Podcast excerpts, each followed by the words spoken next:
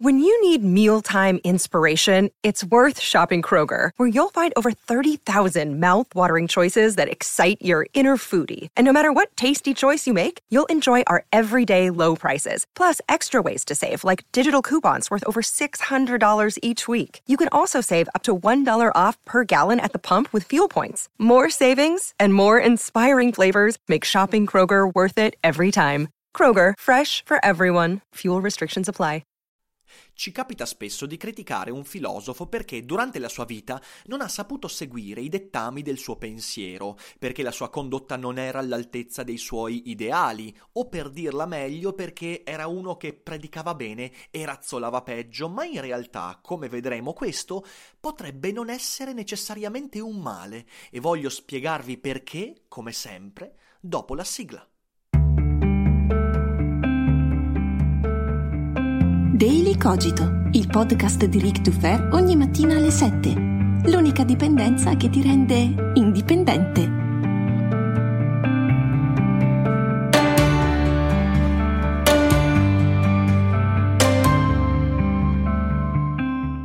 Ciao a tutti, buongiorno e bentornati anche quest'oggi qui su Daily Cogito. Buona domenica, io sono come sempre Ric Dufer. Sto registrando da Quartu Sant'Elena in Sardegna, dove tra due ore terrò il mio monologo Seneca nel traffico e vi posso assicurare che sarà più difficile di altre volte perché a pranzo hanno cercato di uccidermi. Cioè, come faccio a spiegarvi? Fra seadas, mirto, vino buonissimo, una montagna di cose buone, dolcetti, carne ottima, a un certo punto stavo per esplodere però se dovesse succedere, beh, io sarei felice di morire così, ve lo dico. Però, però, quando mangio come una bestia, e spesso mi capita quando sono in giro per l'Italia, per spettacoli ed eventi, quando mangio come una bestia mi viene in mente Spinoza, con la sua zuppetta di farro, con la sua vita essenziale, con le sue scelte minimaliste, parche, cose difficili, difficili da comprendere, e sento l'ammirazione nel constatare la corrispondenza fra la sua vita e il suo pensiero, lui che stato l'ultimo grande stoico, viveva da stoico ed è una cosa difficile. Quando penso a Spinoza e ripenso a ciò che ho mangiato oggi, io mi sento di merda e mi sento incoerente. Perché attenzione, è giusto ammirare la coerenza, però, come vedremo oggi, potrebbe non essere proprio un male essere incoerenti. Prima di tuffarci in questo interessantissimo argomento, che forse è fatto anche un po' per lavarmi la coscienza dopo quello che ho mangiato, però prima di tuffarci in questo argomento volevo anche ricordarvi che ieri mattina è uscito il nuovo numero di Philosopher So Good, la mia rivista di filosofia e cultura pop. Sono 42 pagine, 17 articoli, un sacco di idee, argomentazioni intorno al suicidio e sono veramente contento e orgoglioso del lavoro che ne è emerso. Il link è sotto, andate ad acquistarla, costa solo 3 euro, eh, quei soldi sostengono il lavoro eccezionale della redazione e sono certo che comprando e leggendo leggendo questo numero non ve ne pentirete, quindi poi fateci sapere cosa ne pensate. Dicevo, mi viene in mente Spinoza e mi sento incoerente, quindi svalutato, quindi insufficiente. D'altra parte, mi ricordo anche di Kierkegaard. Ora Kierkegaard, che è un altro filosofo per cui io nutro un grande amore, un grandissimo amore, Beh, Kierkegaard è stato tutt'altro che spinoziano, tutt'altro che stoico, anzi, ha vissuto una vita estremamente sregolata e il suo pensiero e la sua vita per quasi tutta la sua esistenza non hanno trovato mai corrispondenza. Al punto che nel periodo in cui scrive Timore e Tremore o Out Out, due opere straordinarie che mirano a trovare la filosofia del cavaliere della fede, cioè letteralmente questa figura ascetica che staccandosi dai beni materiali, dalla vita lussuriosa, da tutto quello che è eh, la concretezza dell'esistenza, mira a un rapporto assoluto con l'assoluto, ovvero un rapporto diretto con Dio. Ecco, mentre scrive queste opere, che sembrano scritte dall'ultimo, del, anzi dal primo degli asceti, Kierkegaard conduce a Copenaghen una vita lussuriosa e spericolata e fatta di piaceri carnali, di gioco, di denaro e via dicendo. Poi quando scrive invece il diario del seduttore, l'opera in cui, certo denunciando la vita ascetica, però descrive la vita del Don Giovanni, la vita appunto la vita che lui conduceva quando scriveva Timore e Tremore, quando scrive il diario del seduttore invece fa una vita da asceta. Quindi Kierkegaard produce le sue più grandi opere in questa spaccatura, come se non potesse assolutamente vivere in corrispondenza di quello che raccontava e di quello su cui stava riflettendo. Mi ricordo di Spinoza e poi mi ricordo anche di Nietzsche quando mi trovo così insufficiente nei confronti dei miei ideali. E Nietzsche, che produsse la figura dell'oltreuomo, beh, contraddiceva enormemente questa figura dell'oltreumano, di questa figura che, lasciandosi alle spalle i valori del passato e la pesantezza del pensiero reattivo e la pesantezza della morale giudaico-cristiana e via dicendo, faceva di se stesso Dio, trascinando la propria individualità verso un superamento di ciò che è umano, di ciò che è umano troppo umano.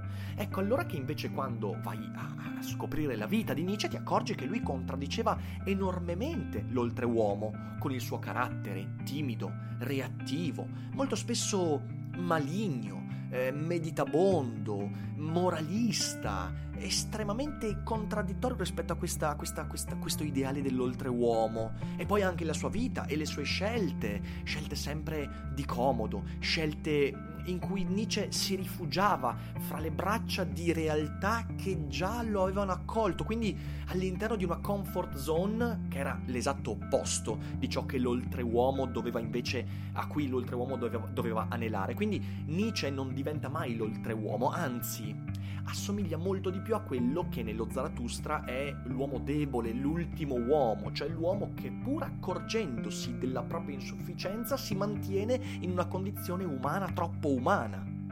Mi ricordo di Spinoza, poi però mi ricordo anche di Seneca, che predicava la virtù della misura, predicava la necessità di distaccarsi dai beni materiali, predicava l'importanza di non dare, eh, non dare, appunto, scusatemi la ripetizione, importanza al denaro, alla concretezza, alle, neanche alle relazioni e poi invece da uomo pubblico e ammirato e uomo del jet set romano partecipava a feste, era molto ricco, spesso ostentava anche quella ricchezza e aveva pure molte donne, insomma faceva una vita tutt'altro che stoica.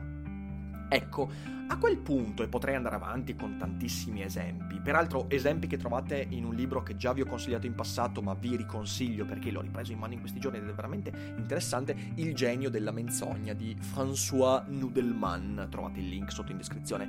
Ecco, a quel punto, quando mi accorgo di tutti questi numerosissimi esempi, mi pare che Spinoza sia l'eccezione, che conferma la regola e che magari in realtà io stesso nutra nei confronti di Spinoza un'immagine un po' santificata quando, quando nella realtà dei fatti magari, poi ho letto le biografie di Spinoza, quindi in realtà non è esattamente così, però potrebbe tranquillamente darsi che in alcuni aspetti della sua vita lui contraddicesse il suo pensiero.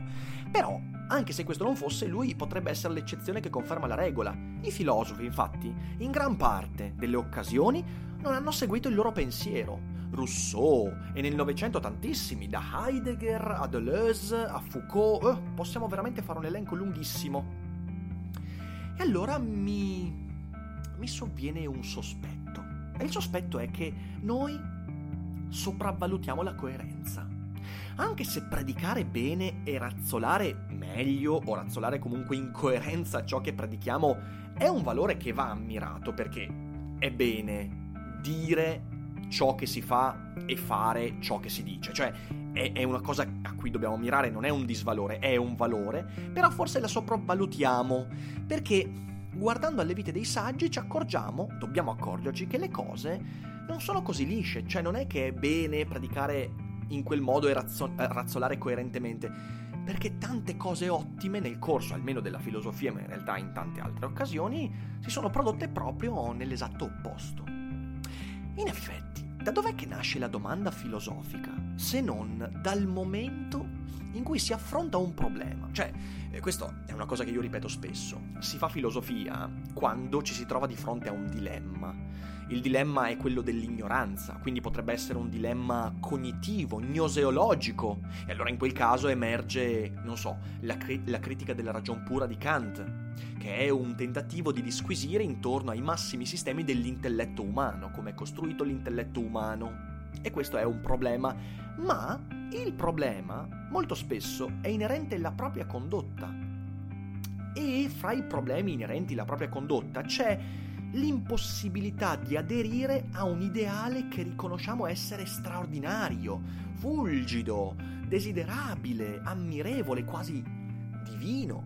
Cosa fanno gli stoici? Seneca, Epitteto, eh, ma tanti altri, Marco Aurelio, se non descrivere con la loro filosofia un ideale irraggiungibile di perfezione, di atarassia, di distacco dalle cose materiali, pur riconoscendo sempre la propria insufficienza, cioè rendendosi conto che pur avendo quell'ideale non riuscirai mai, neanche con tutte le tue energie, ad aderirvi perfettamente. E la stessa cosa Spinoza e Kierkegaard, ancora peggio. Leggete Timore e Tremore, che, scusatemi, Timore e Tremore, eh, che è un, è un mezzo scioglilingua quando lo si pronuncia velocemente. Leggete Timore e Tremore e ditemi se la figura ammirata da Kierkegaard in quel libro, che è Abramo, può essere una figura da seguire, può essere un modello, possa essere qualcosa che nella condotta quotidiana possiamo prendere come, come adesione etica, è impossibile. Ok, la stessa cosa l'oltreuomo. Quindi, quindi, quando il problema della filosofia nasce dall'osservazione della propria condotta, in quella condotta accorgersi che siamo insufficienti rispetto agli ideali di cui ci facciamo portavoce, ecco che Lì nasce la filosofia, la filosofia nasce da una spaccatura, nasce da un problema, forse irrisolvibile, fra me e me stesso, ed è lì che nasce Kierkegaard, in quella spaccatura. Il buon Søren, e ripeto, prendo lui come esempio, ma potrei prendere Rousseau, potrei prendere Nietzsche, Foucault e ovviamente anche Riccardo dal Ferro, ma non mi metto a fianco a questi immensi nomi, Kierkegaard non ha scritto le sue opere nonostante la sua incoerenza, ma in virtù di quell'incoerenza. Da questo punto di vista la filosofia nasce sempre nel momento in cui si vive una rottura insanabile. E in quella rottura noi siamo coinvolti in prima persona.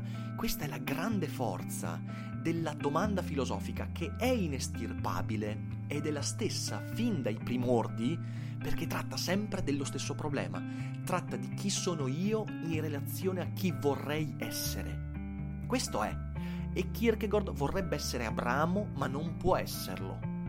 E quando non è neanche Don Giovanni, scrive il diario del seduttore, in quella spaccatura insanabile. Il filosofo esiste nella tensione tra un'immagine perfetta e ideale e la realtà della propria vita quotidiana che continuamente devia dal percorso della perfezione. Ed è in quella tensione lì che è un disagio, che è un disagio che ci risveglia, è in quella tensione che nasce, almeno in parte, la necessità di pensare. Bergson, che è un altro uomo che ha scritto opere che anelano a ideali, a grandissime figure, che invece poi ha fatto una vita quasi voglio dire da, da democristiano perlomeno, comunque molto tranquilla, molto mai sopra le righe, è un uomo timido che ha scritto una delle opere più sfrenate nella storia del Novecento, ovvero l'evoluzione creatrice, Bergson diceva che fare filosofia significa ricomporre ciò che è infranto. Cioè è quello che dicevamo quando abbiamo parlato del film Ad Astra. Pensare, anche filosoficamente, significa prendere dei cocci di qualcosa che si è rotto e cercare di rimetterli in sesto, di dare loro un ordine. E cosa c'è di più infranto di un animo intelligente che scopre dentro di sé i cocci da rimettere in sesto?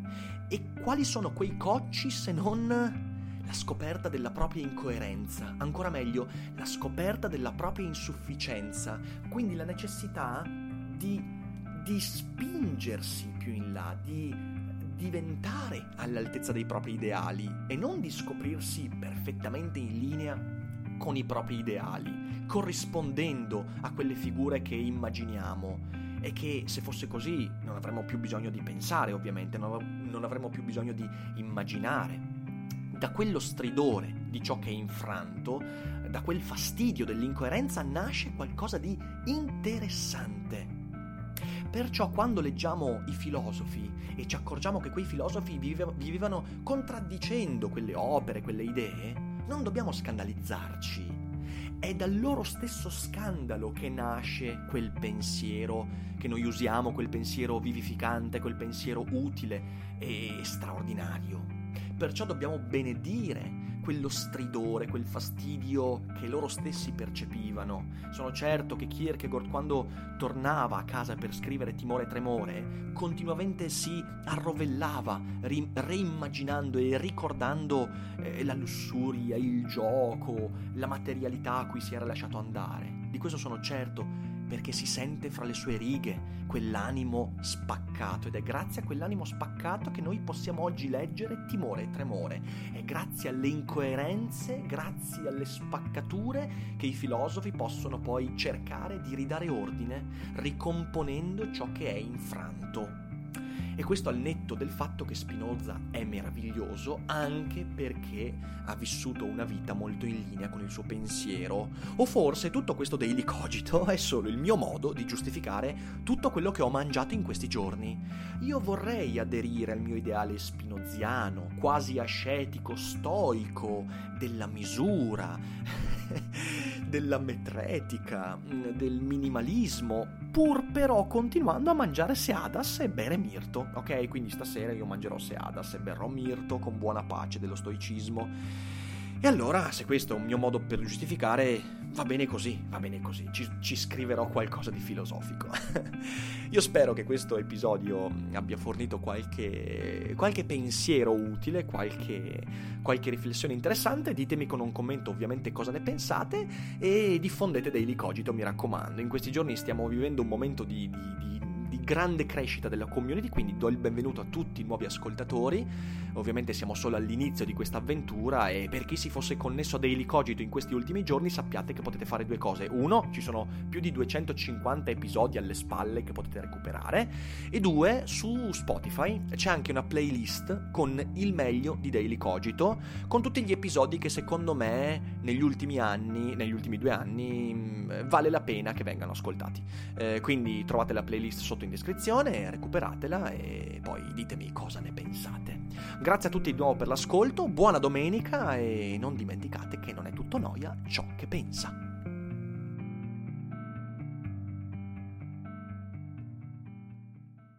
E adesso un bel caffè finito. Perché rischiare di rimanere senza caffè quando puoi abbonarti a Caffè Borbone? Prezzi vantaggiosi, costi di spedizione inclusi, tante possibilità di personalizzazione e l'abbonamento lo sospendi quando vuoi. Decidi tu la frequenza, la qualità, scegli tra le cialde e capsule compatibili e crea il tuo mix di gusti e miscele. Mai più senza caffè con l'abbonamento Caffè Borbone. Tutte le info su caffèborbone.com.